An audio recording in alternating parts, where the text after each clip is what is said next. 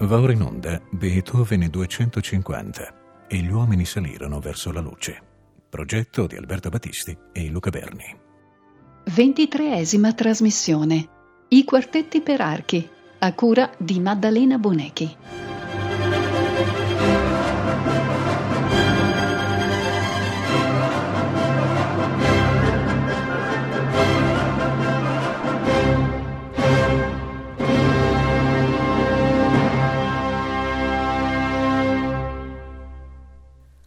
Caro saluto a tutti gli ascoltatori e a tutte le ascoltatrici da Maddalena Bonechi.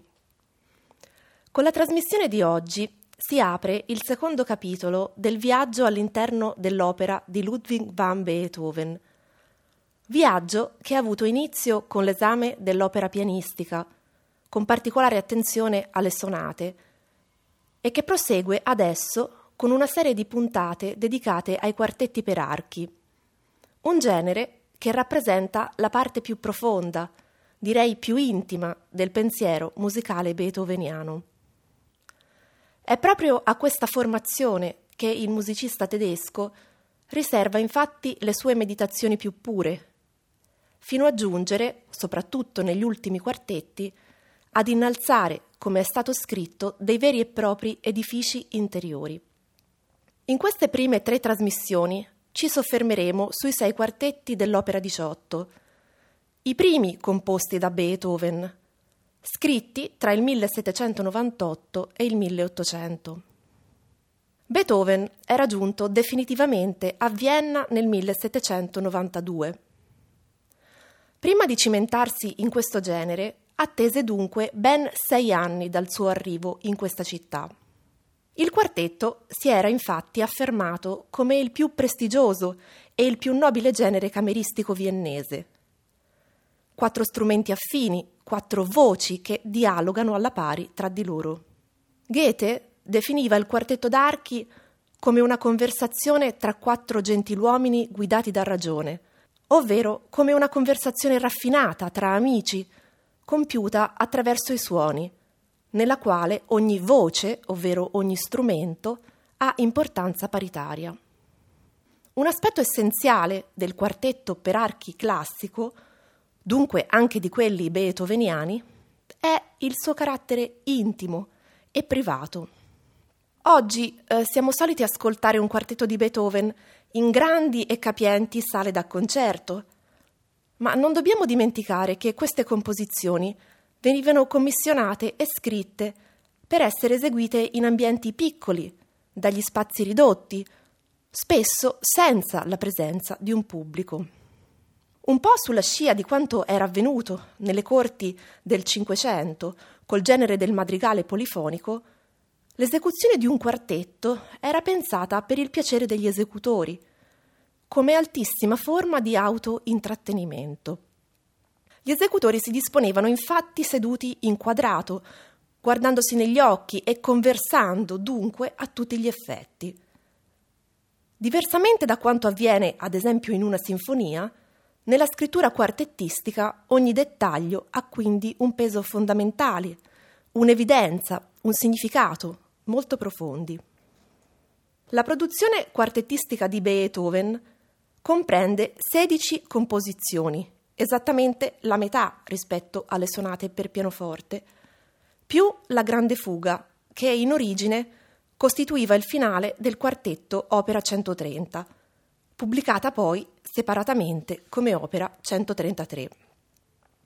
Senza voler spingerci in rigorosi e poco efficaci criteri classificatori, possiamo individuare tre diversi momenti nella produzione quartettistica beethoveniana un primo momento, che comprende proprio i quartetti dell'opera 18, in cui il musicista, seppur risenta ancora dell'influenza dei modelli di Haydn e di Mozart, si congeda definitivamente dal Settecento. Un secondo momento, costituito dai quartetti dell'opera 59, dell'opera 74 e dell'opera 95, scritti tra il 1805 e il 1810, in cui lo stile si fa maturo Infine l'apoteosi, gli ultimi quartetti, composti tra il 1823 e il 1826, in cui lo stile tardo raggiunge il suo culmine. È evidente quindi che in questi tre momenti della produzione quartettistica si riflette in maniera chiara tutta la parabola artistica, nonché il completo percorso compositivo di Beethoven. Nel 1798, un anno dopo la composizione dei quartetti opera 76 di Haydn, Beethoven inizia i primi abbozzi di quelli che sarebbero diventati i sei quartetti opera 18. Li precedono i generi del trio per pianoforte, l'opera 1, del trio per archi, l'opera 9, della sonata per pianoforte, l'opera 2 e l'opera 7. Quello del quartetto è dunque non a caso l'ultimo grande genere strumentale affrontato dal musicista tedesco, che in un primo tempo consolida la sua fama pubblicando altri generi. Studia poi il contrappunto, abbozza fughe per quartetto d'archi, copia di propria mano lavori di Haydn. Quando il principe Lobkowitz chiede dunque dei quartetti a Beethoven, la risposta del musicista è affermativa, perché i tempi sono ormai maturi. Anzi, in questi due anni, molte energie creative di Beethoven si concentreranno proprio sulla composizione di quartetti per archi. L'opera 18 è composta da sei quartetti, era infatti tradizione pubblicare i propri quartetti in gruppi di sei. Haydn ne aveva pubblicati molti a gruppi di sei, Mozart uno solo, i famosi quartetti Haydn, come esplicito omaggio a questo musicista. Ogni raccolta presentava al suo interno la ricerca di una grande varietà, come vedremo anche in quest'opera di Beethoven, e uno dei sei brani si caratterizzava sempre per l'uso del modo minore. Beethoven si riallaccia alla tradizione dei grandi maestri viennesi, accentuando però il carattere sperimentale. Se Haydn aveva sempre trattato il quartetto come un campo di sperimentazione, si pensi alla celeberrima opera 33, Beethoven va ancora oltre, sin dall'opera 18. Seppure si tratti della prima esperienza nel mondo della scrittura quartettistica, e eh, sebbene siano ancora evidenti certi legami con Haydn e Mozart, Beethoven dà un apporto personale evidente. I primi movimenti dell'opera 18 mostrano infatti già in maniera significativa i diversi approcci sperimentali che egli utilizza nei confronti della forma sonata, la versatilità della scrittura quartettistica, nonché la volontà di sperimentare soluzioni sia formali sia compositive molto caratterizzate e differenziate. Come già ricordato, gli anni di composizione dei quartetti Opera 18 vanno dal 1798 al 1800. Pubblicati in due serie di tre a Vienna nel 1801 dall'editore Mollo, recano la dedica al già nominato principe Franz Josef Lobkowitz, esponente di punta dei circoli nobiliari uno di quegli aristocratici che protessero Beethoven e che negli anni seguenti gli garantirono una pensione. La cronologia dei quartetti non corrisponde all'ordine di pubblicazione. Secondo quanto risulta dagli schizzi ad oggi pervenuti, il primo ad essere compiuto sarebbe stato il terzo. Verrebbero poi il primo, il secondo, il quinto e il sesto.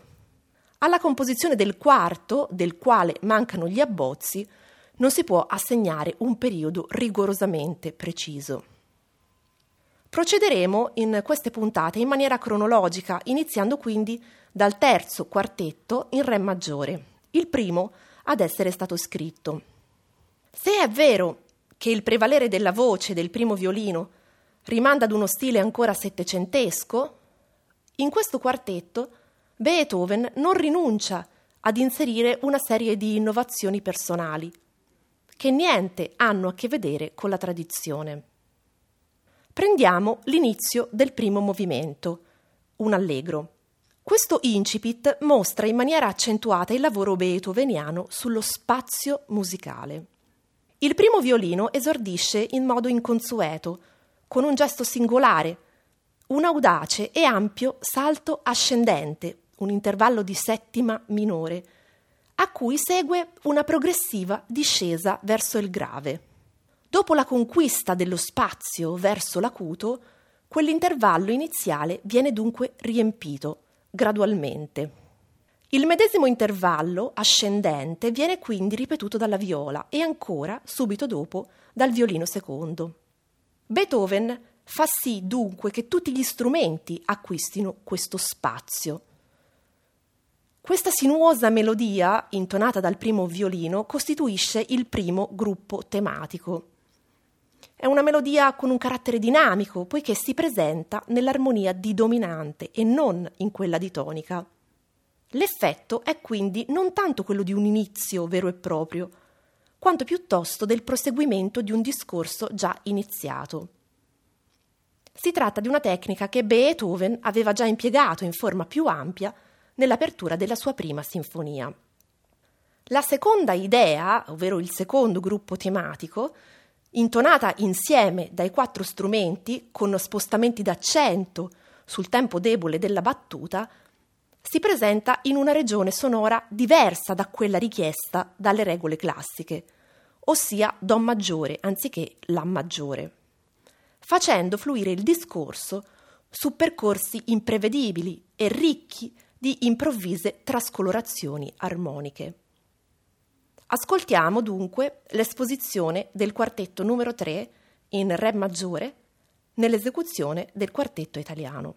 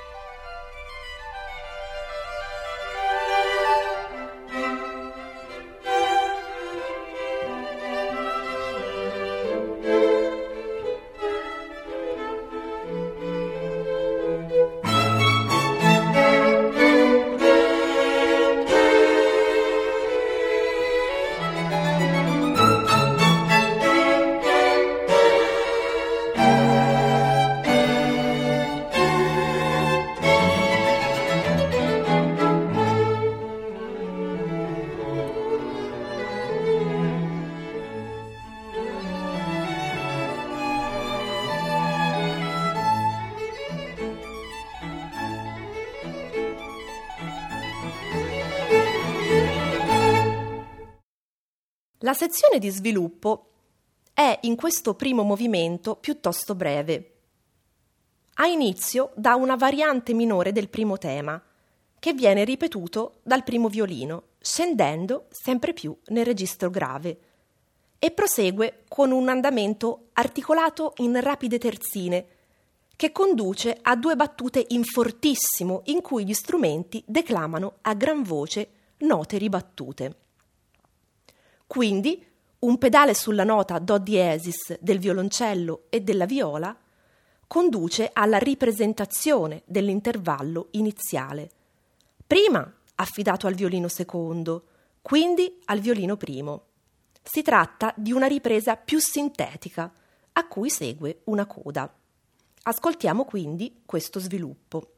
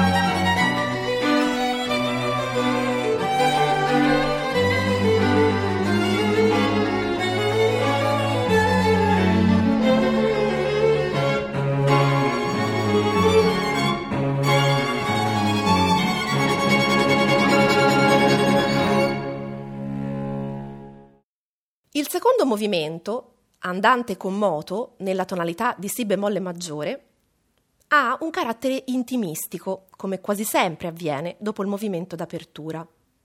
Nelle prime quattro battute il tema è affidato al secondo violino, che lo intona, secondo le indicazioni di Beethoven, sulla quarta corda, ovvero sulla corda più bassa, quella di Sol. Questa scelta timbrica conferisce un tono più riflessivo, più pensoso.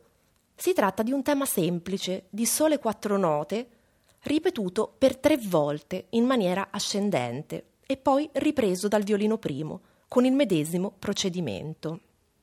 Il secondo tema, più leggero, si caratterizza per l'uso dell'ornamentazione melodica e del pizzicato e per la parità dei quattro strumenti che si uniscono in un canto polifonico estremamente compatto e ricco di rimandi e di corrispondenze. Dopo una serie di peregrinazioni armoniche dello sviluppo, si approda quindi alla ripresa. Ascoltiamo la presentazione dei due temi iniziali e il successivo sviluppo di questo materiale.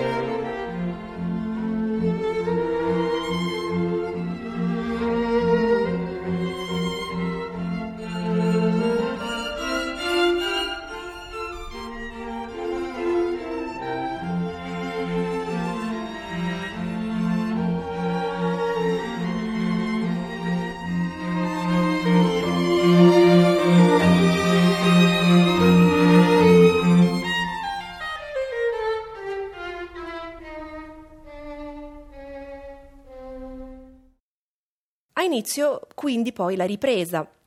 Troviamo qui un procedimento tipico di Beethoven, ovvero una ripresa che non torna esattamente uguale all'esposizione, ma che presenta dei chiari elementi di diversità sin dall'inizio. Il tema viene presentato infatti adesso dal primo violino e dallo stesso strumento ripetuto poi un'ottava sopra. La ripresa rappresenta infatti per il musicista tedesco una sintesi di ciò che è stato fino a quel momento, dunque un momento diverso da quanto sentito fino ad allora. Il finale di questo secondo movimento presenta un po' curiosamente delle figurazioni più veloci, caratterizzate dagli sforzati sul primo e sul terzo tempo della battuta. L'adagio si spegne poi smorzando, in pianissimo, con brevi note intervallate da pause, momento di silenzio ricco di tensione. Ecco dunque il finale di questo movimento, fino allo spegnimento silenzioso sull'ultima nota di Si bemolle.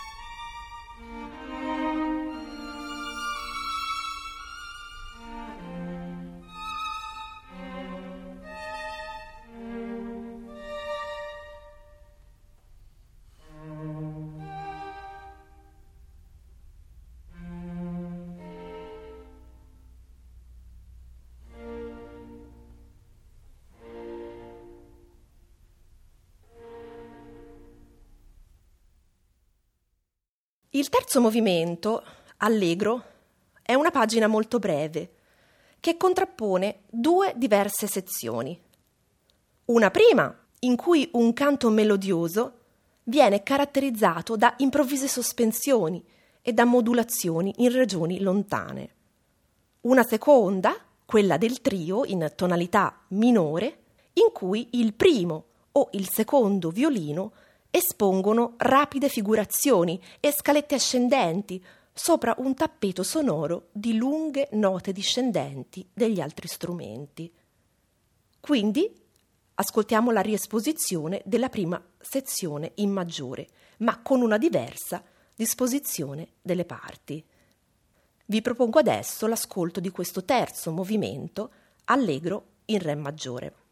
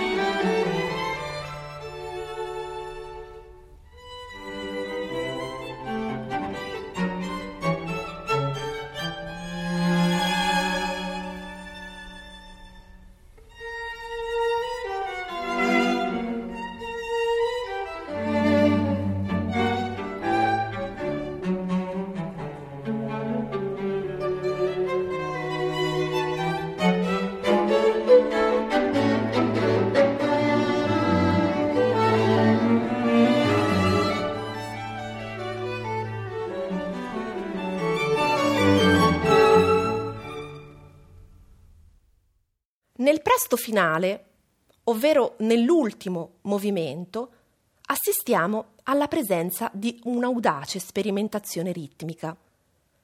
Ciò dimostra la varietà, cui prima abbiamo accennato, con cui Beethoven concepisce l'intera raccolta dell'opera 18. Questo movimento è in forma sonata e costituisce il primo esempio di tarantella scritta da Beethoven. La tarantella è una danza veloce, utilizzata spesso dai compositori, dai viennesi, in particolare sarà usata da Schubert, proprio come movimento finale. Beethoven la impiegherà tre volte, nella sonata per pianoforte opera 31 numero 3, nel finale della sonata Kreutzer, l'opera 47 numero 9 per pianoforte e violino, e in questo quartetto, che ne costituisce il primo esempio. In questa pagina conclusiva le voci si muovono spesso due contro due, inseguendosi all'interno quasi di un moto perpetuo in tempo composto, il 6 ottavi. Ascoltiamo dunque l'inizio di questo presto finale.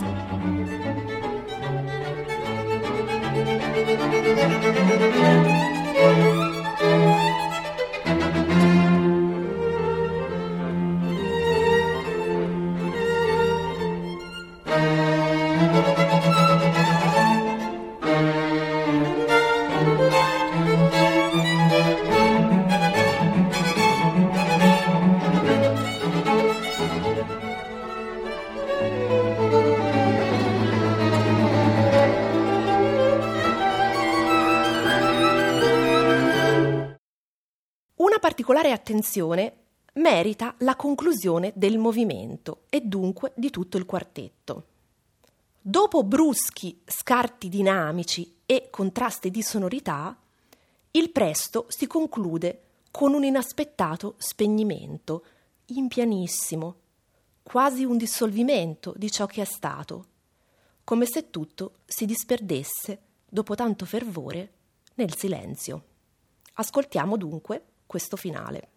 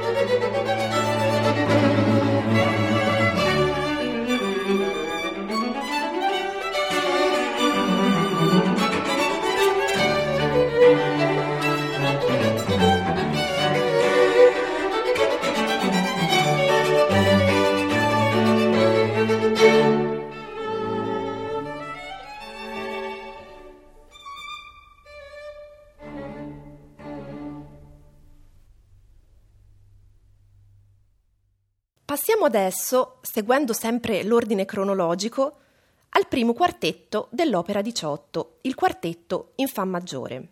Seppure non sia questo il primo ad essere stato scritto da Beethoven, è molto significativo che il musicista tedesco abbia deciso di porlo all'inizio della raccolta. Questa scelta ha infatti un preciso valore programmatico. Di questo quartetto eh, si hanno due diverse versioni, una prima inviata da Beethoven privatamente e dedicata all'amico Carl Amenda, e una seconda, quella solitamente oggi eseguita, che per Beethoven costituiva la versione ufficiale, corretta e rivista in modo sostanziale, a tal punto da scrivere ad Amenda di non mostrare ad alcuno la prima versione. Le differenze non riguardano tanto la struttura dei movimenti, che rimane la medesima, quanto alcuni dettagli interni che mutano significativamente dalla prima alla seconda redazione. Abbiamo più volte fatto riferimento alla varietà che Beethoven ricerca all'interno di questi quartetti. Il primo movimento del quartetto numero 1, un allegro con brio, è assai diverso da quello del quartetto numero 3 prima esaminato. In questo primo movimento Beethoven cerca un'intensa concentrazione motivica. Un singolo motivo, costituito da un'incisiva cellula ritmica, quasi un gruppetto ornamentale sulla tonica di Fa, viene infatti presentato all'unisono dai quattro strumenti in apertura, nelle prime due battute, e viene ripetuto subito nelle seconde due. Su questo frammento si baserà anche l'intero sviluppo. Si tratta di un motivo su cui Beethoven insiste molto, direi moltissimo, e che fin dalla transizione tra primo e secondo tema inizia a girare tra i diversi strumenti. Rimbalza tra primo e secondo violino, poi passa al violoncello, quindi alla viola, assumendo funzioni formali continuamente diverse diviene un accompagnamento, diviene un basso, diviene un elemento ripetuto di transizione. Diversamente dal primo tema, il secondo, alla dominante, eh, quindi in Do maggiore, è una sorta di oasi interna, con un carattere totalmente differente. Una parentesi melodica dell'esposizione, in cui il dialogo tra gli strumenti si fa più raffinato, secondo una tecnica che Beethoven riprende dai suoi predecessori. È un tema che però resta un po' escluso da questo allegro iniziale. Il primo movimento è infatti pressoché interamente costruito su quel minimo materiale del primo tema, che viene sottoposto ad un incessante lavorio armonico, melodico e ritmico, quella della concentrazione motivica è una strada che più volte Beethoven seguirà, anche negli anni successivi, e che sarà un elemento caratterizzante della sua scrittura. Ascoltiamo dunque l'esposizione del quartetto numero 1 in Fa maggiore nell'esecuzione dell'Artemis Quartet.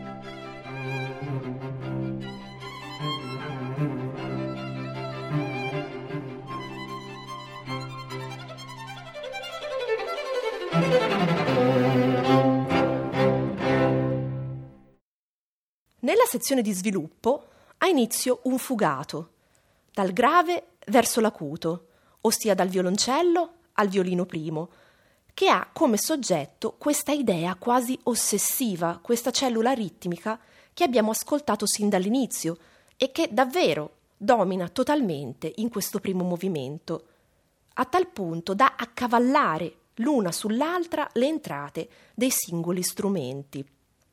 In questo sviluppo, come abbiamo già anticipato, non c'è pressoché spazio per il secondo tema. Beethoven lavora quindi sull'economia del materiale, su quella che abbiamo definito appunto concentrazione motivica. Nel corso dell'intero movimento, inoltre, lo svolgersi del discorso conosce alcune evidenti pause di un'intera battuta. Un silenzio funzionale, che sottolinea con maggiore drammaticità alcuni momenti determinanti. Ascoltiamo dunque insieme la sezione dello sviluppo, caratterizzato dalla molteplice ripresentazione di questo primo tema in altre tonalità.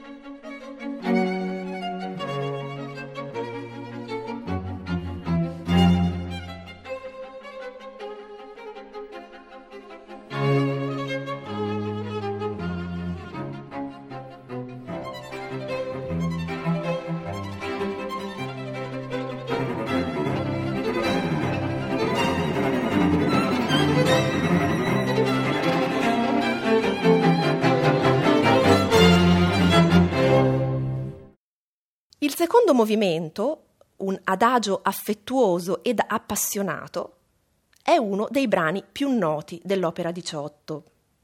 Per accentuare i contrasti espressivi che Beethoven ricerca all'interno di ogni singola composizione di quest'opera, questo movimento crea un drastico cambiamento di atmosfera rispetto all'assertivo movimento iniziale. La tonalità usata è quella del Re minore, che Beethoven utilizza spesso per aprire squarci drammatici.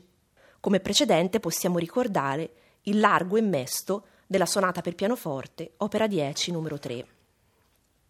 Questo adagio è uno dei pochissimi brani di Beethoven che egli stesso ha messo in relazione con elementi extramusicali. Secondo quanto riporta l'amico Karl Amenda, che avrebbe raccolto una confessione di Beethoven, Il musicista di Bonn si sarebbe infatti ispirato alla tragica scena finale del Romeo e Giulietta di Shakespeare. Ciò spiegherebbe anche l'indicazione agogica, così particolare ed esplicita, adagio, affettuoso ed appassionato, e la drammaticità che percorre l'intero brano. Naturalmente, come immaginerete, si è speculato moltissimo su questi aspetti, ma i contenuti musicali sono di per sé sufficienti per comprendere queste pagine. Si tratta di un brano in forma sonata, con un enorme respiro lirico. Il tema iniziale viene presentato dal primo violino, che si staglia su una pulsazione sommessa, una sorta di corale, degli altri tre strumenti ad arco. Quanto al secondo, gruppo tematico, la parte centrale di quest'ultimo presenta sfaccettature timbriche diverse. I temi si impennano, talvolta in robusti crescendo, mentre il dialogo a quattro tende ad evidenziare soprattutto il primo violino e il violoncello. Lo sviluppo si contraddistingue per la presenza di elementi nuovi, introdotti da Beethoven solo in questo momento, molto evidenti all'ascolto. Il tema viene accompagnato infatti da alcune folate, eh, come delle ventate molto violente, che iniziano dal primo violino e che poi si spostano negli altri strumenti. Sono come dei colpi improvvisi che ritorneranno ancora nella ripresa. Anche le pause assumono un ruolo centrale, momenti di silenzio determinanti nella costruzione della tensione. Ascoltiamo dunque l'esposizione e poi lo sviluppo di questo adagio.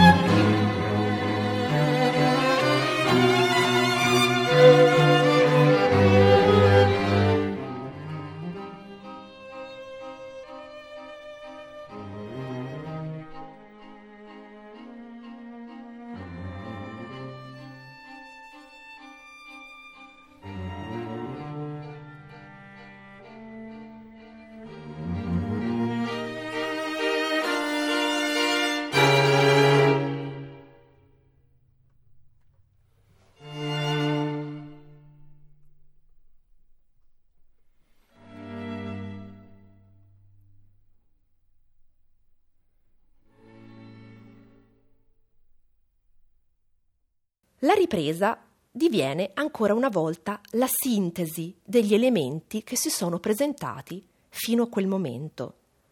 Inizialmente sembra uguale all'inizio, ma tornano poi quelle ventate, quegli spostamenti d'aria che avevamo ascoltato nello sviluppo.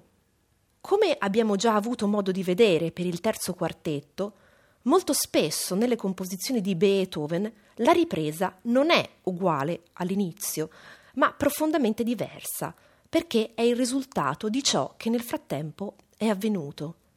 È passato del tempo, c'è stata una direzionalità, c'è stato un movimento, c'è stato un processo che quindi hanno trasformato quel materiale. Il brano non termina però con la ripresa, ma si fa sempre più drammatico.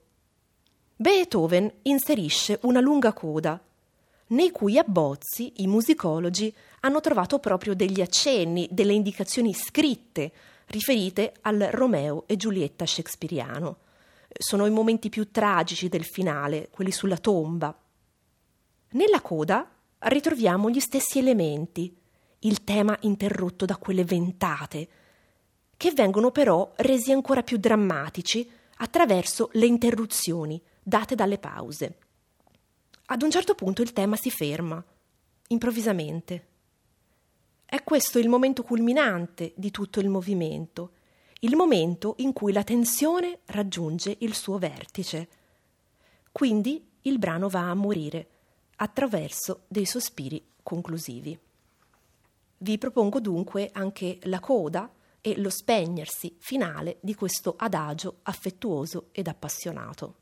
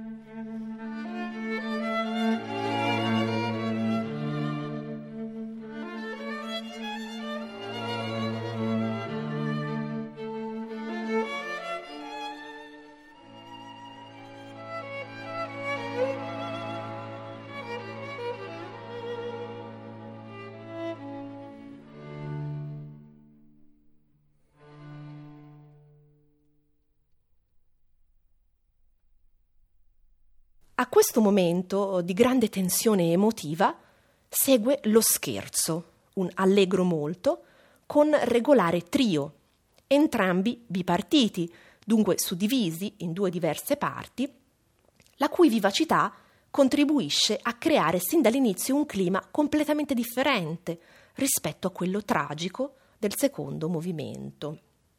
Lo scherzo, che aveva preso il posto del tradizionale minuetto, non è ancora lo scherzo beethoveniano in piena regola.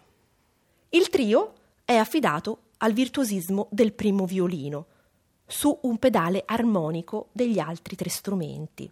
All'esordio ritmico delle prime battute, note ribattute in ottava, in fortissimo, segue una fluida figurazione legata in piano, quindi la ripresentazione dello scherzo. Concludiamo eh, la puntata di oggi con l'allegro finale, quarto ed ultimo movimento del quartetto Opera 18 numero 1. È questo un movimento in forma di rondò sonata, più lungo degli altri e in cui, come nell'allegro iniziale, domina l'elemento ritmico, senza che sia tolto però spazio alla dimensione melodica. Con grande abilità Beethoven fa percorrere al tema ritmico tutte e quattro le parti e lo stesso accade poi anche per i temi melodici. Non manca inoltre un incisivo tema all'unisono, come a voler ricordare all'ascoltatore che si tratta sempre di quel quartetto che si era aperto con un'idea ritmica esposta proprio all'unisono e poi ampiamente e ossessivamente ripetuta. Straordinariamente sovrapposte sono spesso le idee ritmiche e quelle melodiche. E pur nella sovrapposizione, l'ascoltatore sarà in grado di distinguerle e di dare più importanza all'una o all'altra o ad entrambe. Il tutto si conclude con il primo violino, che rende in qualche maniera noto che il quartetto sta per terminare e cerca di farlo capire anche al secondo violino e alla viola che fino alla fine continuano a giocare sull'elemento ritmico, a passarselo tra di loro e a suonarlo assieme, all'unisono, in un ultimo gioco prima dell'accordo finale. Terminiamo dunque con l'ascolto eh, soltanto di una parte di questo allegro finale, un po' più della metà di questo movimento. Un caro saluto a tutti voi.